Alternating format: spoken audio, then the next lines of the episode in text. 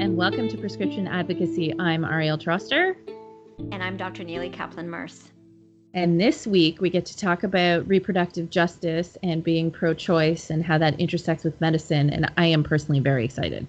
Me too. And I'm excited to think about the ways in which policies that were introduced during the pandemic are directly and harmfully affecting women. One of the main themes of our podcast has been the ways that we care for people and the way that that caring has been curtailed during the pandemic. So, Dr. Vivian Stamatopoulos talked about uh, the inability of people to visit loved ones in long term care facilities. And now, in this episode, we're talking about the way that these kinds of restrictive policies affect pregnant women, women who might be going through a pregnancy loss, um, people who might need help with breastfeeding or, or who are having postpartum depression. It's, it's a little bit heavy. It is. And these are issues that existed prior to the pandemic. And one of the things that you'll hear as soon as we start speaking with our guest today, who's Dr. Genevieve Eastabrook, an obstetrician, is that she doesn't think of herself necessarily as an activist. But in fact, when we're working in healthcare or in other areas of, um, you know, community care of any kind, including the teachers that we've spoken to, including anybody who is uh, working in in legal services or, or or anything else. We've also spoken to people working in prisons. Uh, it, it is activism because we're we're talking about protecting people's well-being. We're talking about how we change policy, how we make sure that we bring it back to caring. Yeah, and you know, I wonder. I know, for example, when I went to journalism school a really long time ago, you know 20 years ago there was this total taboo on the idea of a journalist also being an activist or an advocate. And i can only imagine there's a lot of that very similar stigma in medicine. But one of the things that we're doing here is really trying to highlight that that advocacy that people have maybe come to accidentally or feel reluctant to call themselves advocates when they really truly are. And this guest truly is. So it was really wonderful to speak with her. All right. Well with that let's start the episode enjoy the conversation.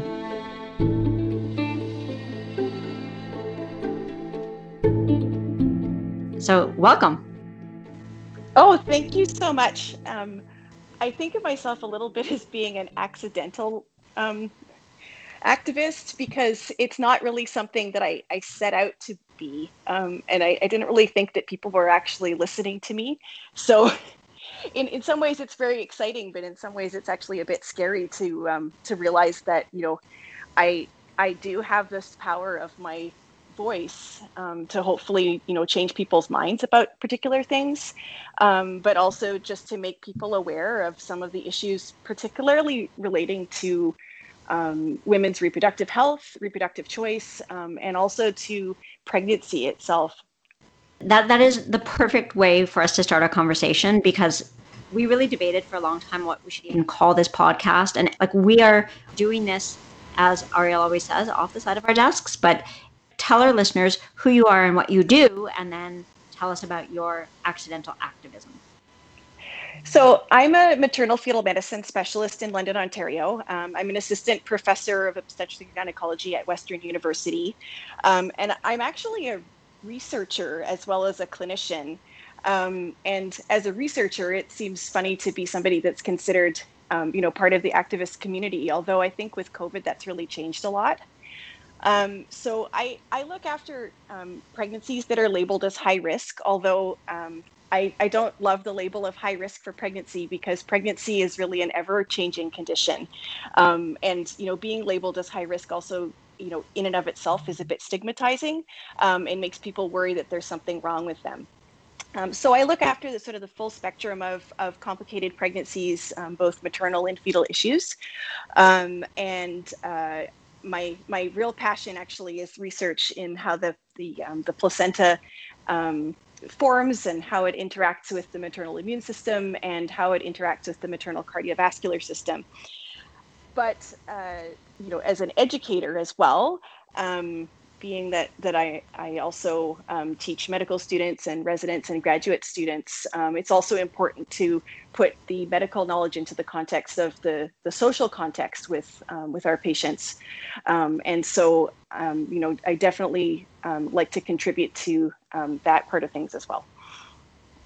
So, what are the issues that keep you up at night? What are what are the things that you feel you've become an accidental advocate about uh, when it comes to obstetrics or maternal health care?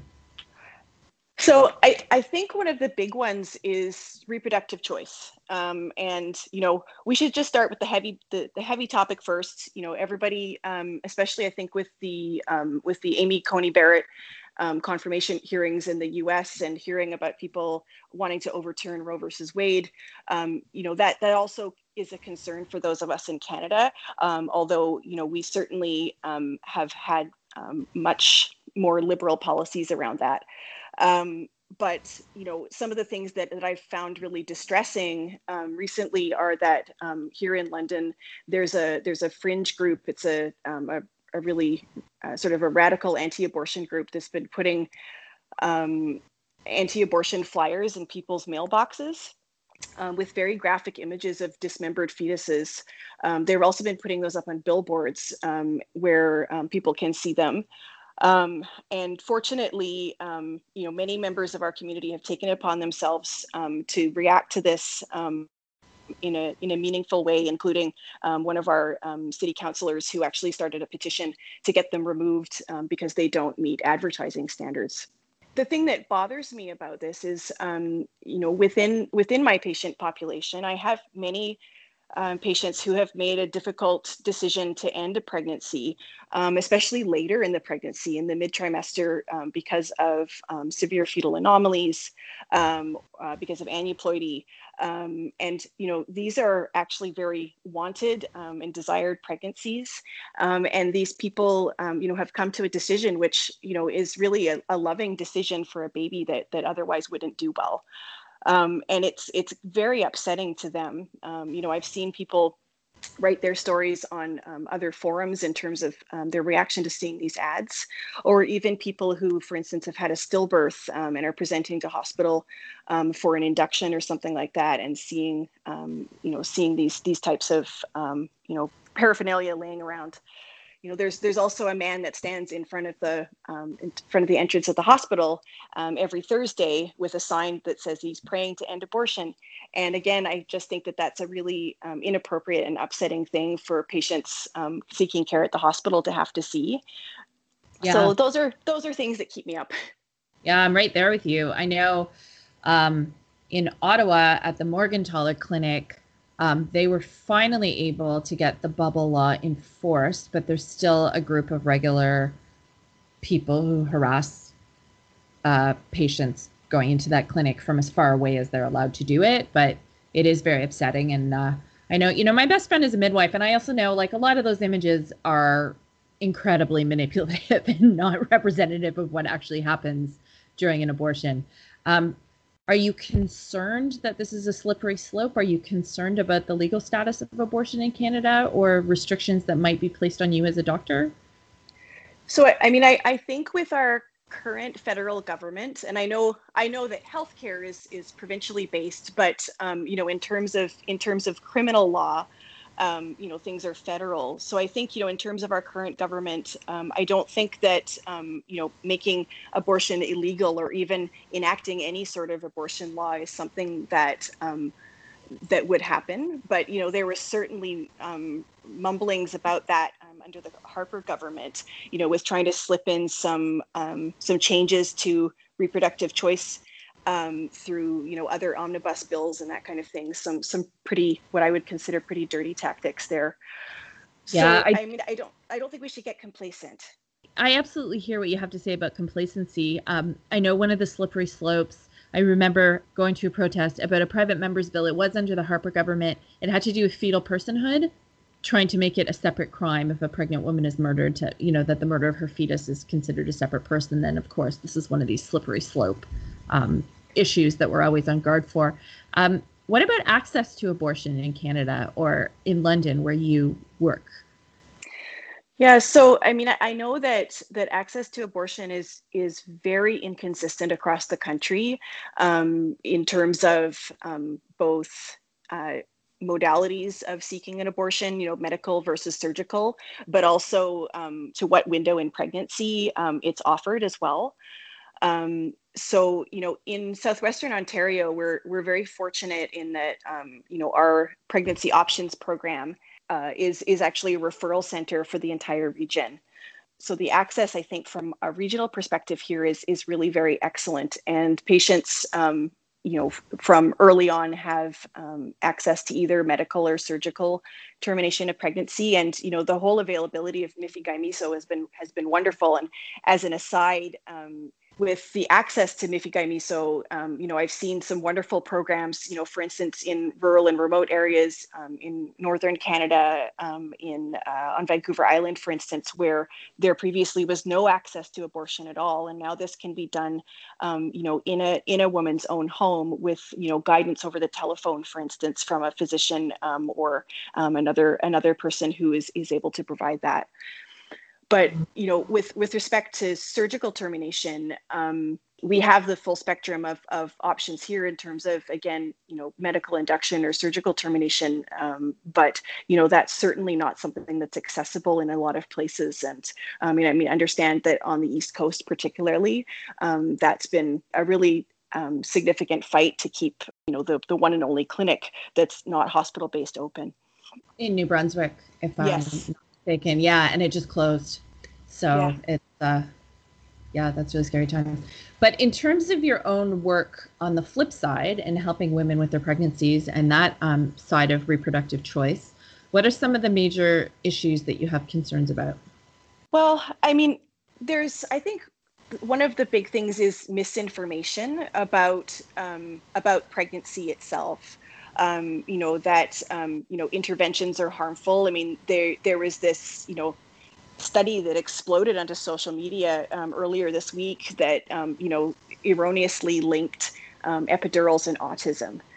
And you know there are all of these really sort of data mining studies that are done, and I feel like a lot of them end up shaming women for um, for choices that they make for their own bodies um, you know they're they're always looking for an answer in terms of you know does doing this during pregnancy cause autism? Does doing this you know during pregnancy cause, cause asthma?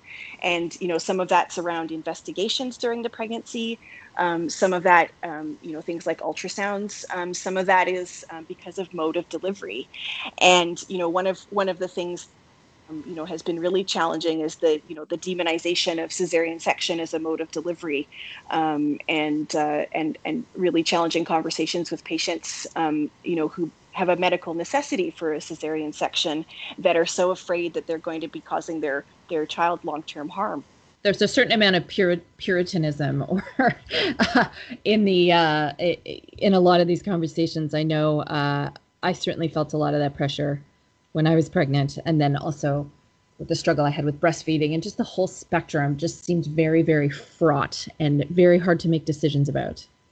Yeah, you know, in my first year as a family doctor, one of the things that I learned from one of my patients who um, had just given birth and she was nursing, but having a hard time. And um, one of the, the big struggles for her was that um, she felt that there was so much shame associated with saying that she was going to switch to formula. And so it was a it was a um, unexpected kind of reversal of, of the conversation that i was you know thinking that i'd have to have with my patients where i actually i had to say like it's okay. You give yourself permission. Everything about parenthood is going to be not what you expected. So you give yourself permission to do what you need to do. Breast is best is part of our trying to get people back to nursing as opposed to the years the decades of being pushed to use formula. But the but the idea that the woman can't at some point for her mental health or for physical reasons say now i'm going to do what is going to be really best for me and for my baby and for my family like that giving permission.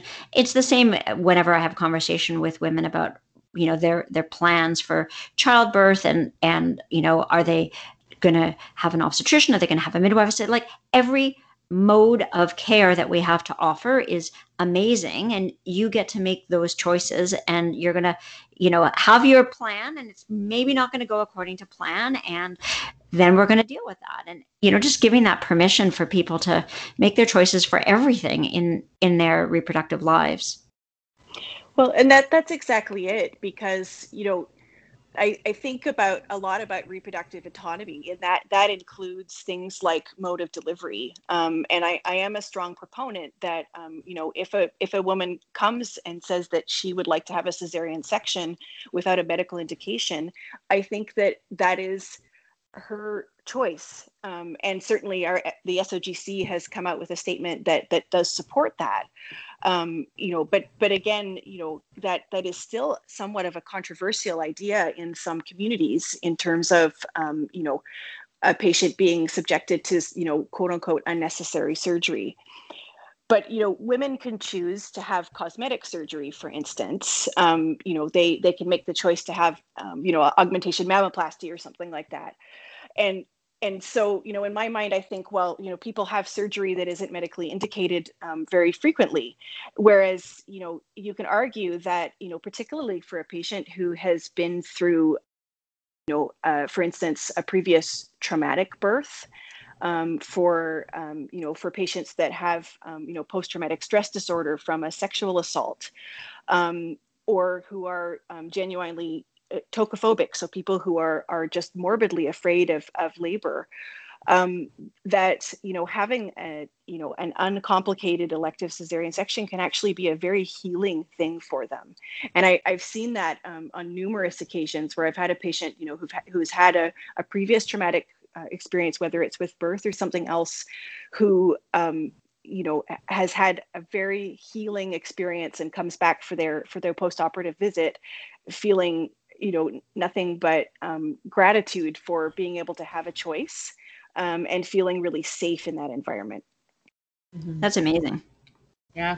Um, what i'm hearing a lot is you know what we used to call the pro-choice movement is now really about reproductive justice. So taking a look at the full spectrum from whether or not to become pregnant to carry a pregnancy to breastfeed to give birth to have more children i mean another issue we talked about in a previous episode is uh, women who want to have a tubal ligation and are told they have to ask their husbands or that they're too young or that they might change their mind. I mean, if you believe in choice and bodily autonomy, you believe in choice and bodily autonomy, period, right?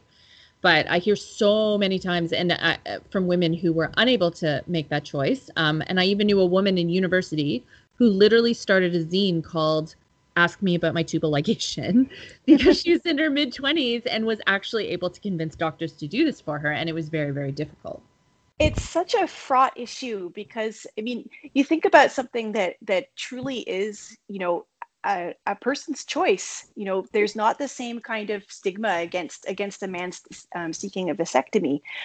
Um, you know, but on the flip side, you also hear um, these terrible accounts of women who have been coerced into having tubal ligations, particularly in the indigenous community. So, I mean, there there are both sides um, to that conversation in terms of um, you know people having their choice actively removed from them because of you know a really um, paternalistic and uh, colonist type attitude about you know I think you have too many children. Yeah, uh, that's totally true. And then there's also i have a lot of transgender patients and uh, the gatekeeping within medicine for uh, for my trans identified patients to access either a hysterectomy or an orchidectomy uh, until very recently in the time that i've been a family doctor they'd have to go through a long process of psychiatric evaluation and then CAMH would have to approve and then we could apply for surgery. Now we still have a whole lot of gatekeeping. And I've had patients who are trans identified who, so female to male, and they, they want to have a hysterectomy because part of what is uh, traumatic is monthly bleeding, right? Like that just, it, it needs to it needs to not happen. And um, so there have been actually some amazing gynecologists in Ottawa who have been willing to do the hysterectomies even before we have, you know, official approval for it to be covered by OHIP on a transgender basis, but just simply because it is creating emotional distress, why wouldn't a person be be eligible to have a hysterectomy where they could have it if it was simply because they had heavy periods, right? Like that's that's um, you know a medically um, allowable reason why why isn't just the gender identity also considered uh, a reason that you know you don't have to go for extra evaluations and extra paperwork and extra um, approval by the Ministry of Health. So yeah, it's all politics of the body. Yeah, I, I agree so much.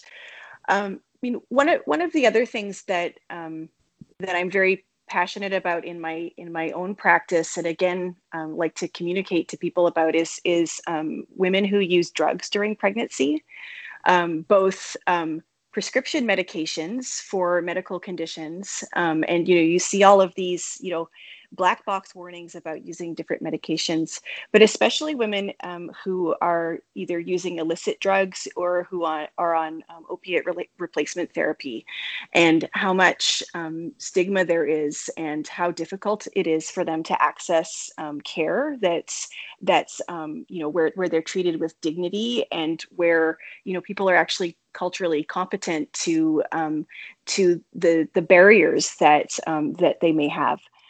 Yeah.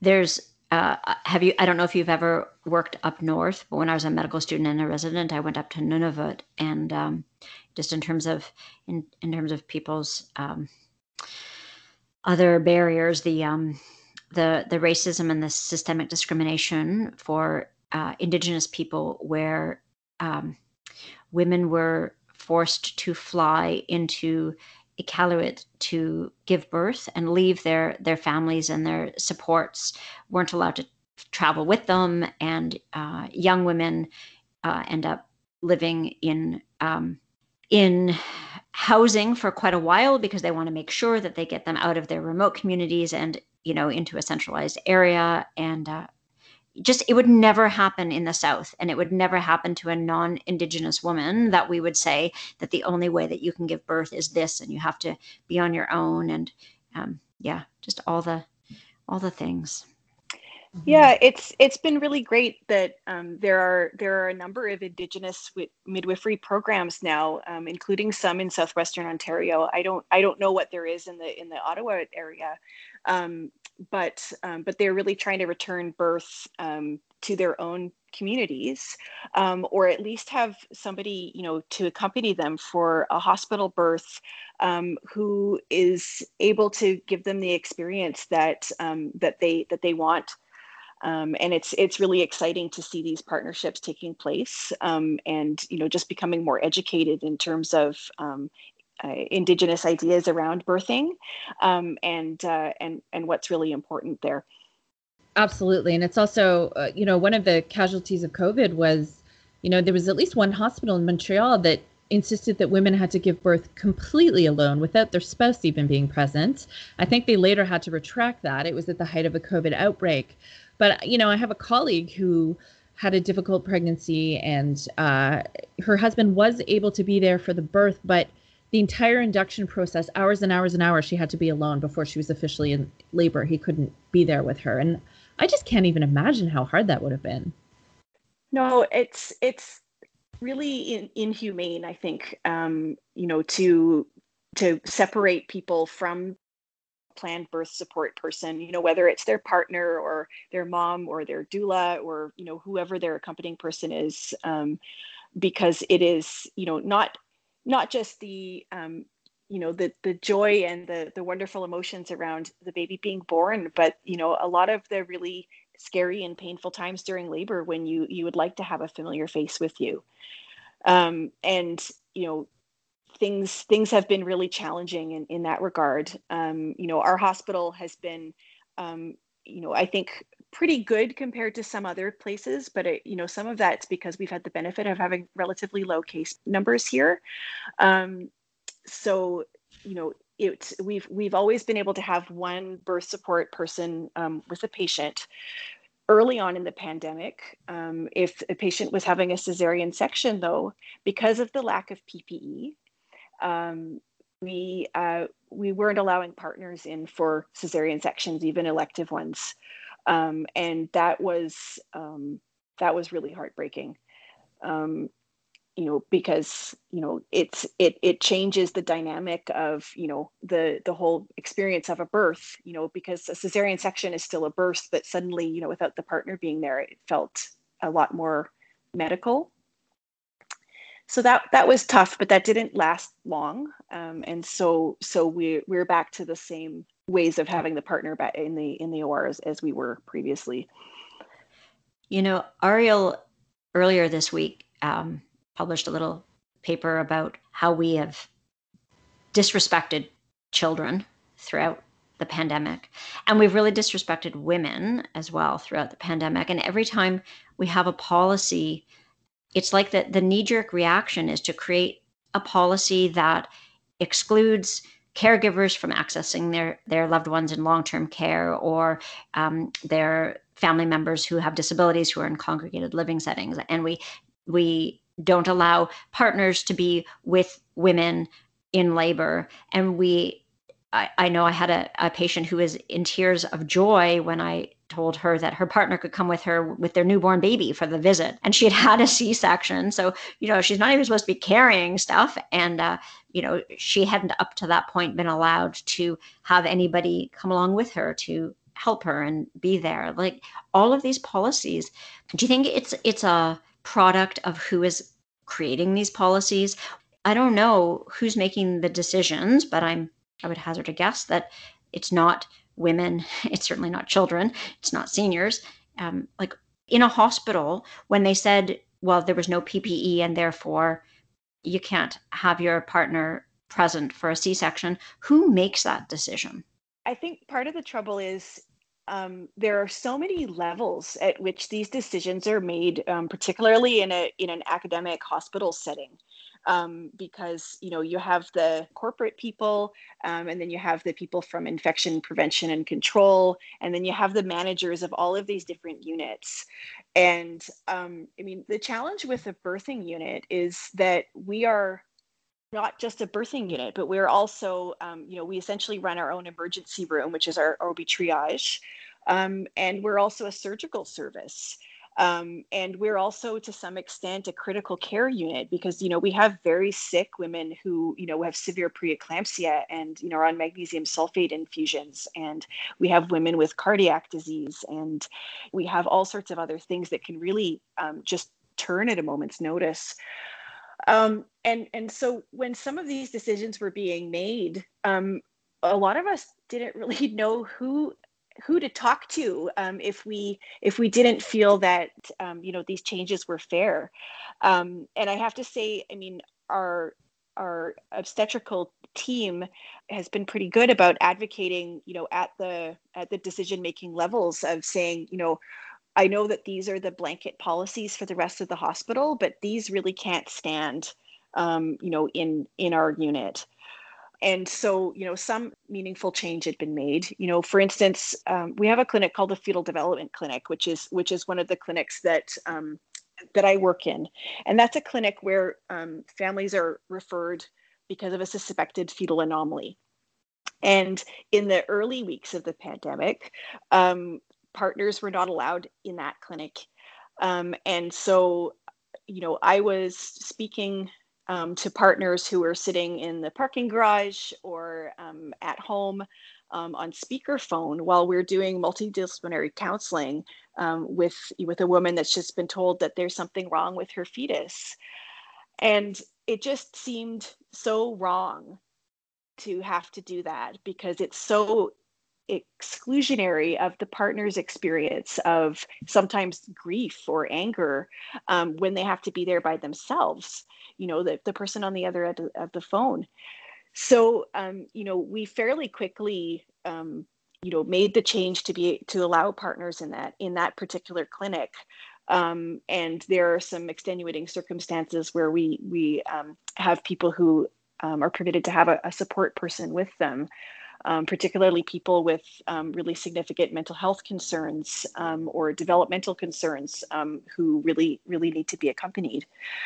But in these unexpected situations, you have a patient come, for instance, to triage um, with decreased fetal movement, and you diagnose a fetal demise.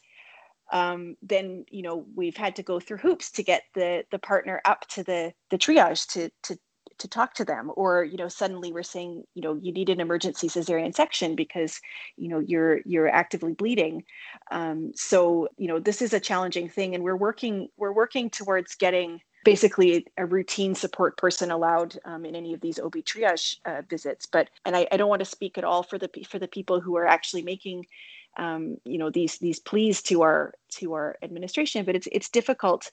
Um, you know, I think to make them understand that you know we're not just asking for um, extra um, privileges. It's really it's you know it's it's part of a family unit.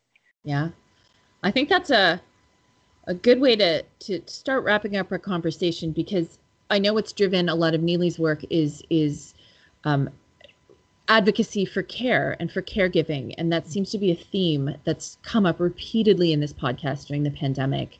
Uh, you know, we hear sort of empty statements about how you need to take care of your mental health, but if it institutionally our institutions are damaging people's mental health by excluding them from important spaces to be with their loved ones, it's contributing to the problem in a big way. So thank you so much for your advocacy to try to fix that as much as possible, even in your own workplace. Thank you for speaking to us today and um, keep up the good work. Well, thanks, and you you as well, both of you. Um, it's been a real pleasure um, talking to you. It's been a real pleasure to um, listen to the podcast um, and learn about um, some really exciting, dynamic people um, who are just doing some incredible work. I was I was incredibly moved um, by the um, the episode where you spoke of prison and abolition and um, and just you know that that really opened up a lot of a lot of uh, feelings in terms of um, the injustice of of that system. And so um, I think it's really important to have these conversations. It is. And and we're learning so much. Like I I feel you know I always say after as well it was an honor to speak to you but like it really is. It's I I am learning a ton and it's like a treat every time we have a conversation we don't know where it's going to go but it's it's always amazing so truly thank you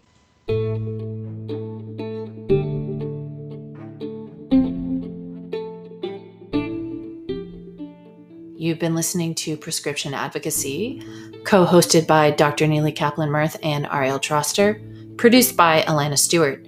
You can visit us on Twitter at RX Advocacy or on our website at rxadvocacy.ca, where you'll find links to the people that we spoke with and the information that they provided, and also a full list of credits. Thank you for listening.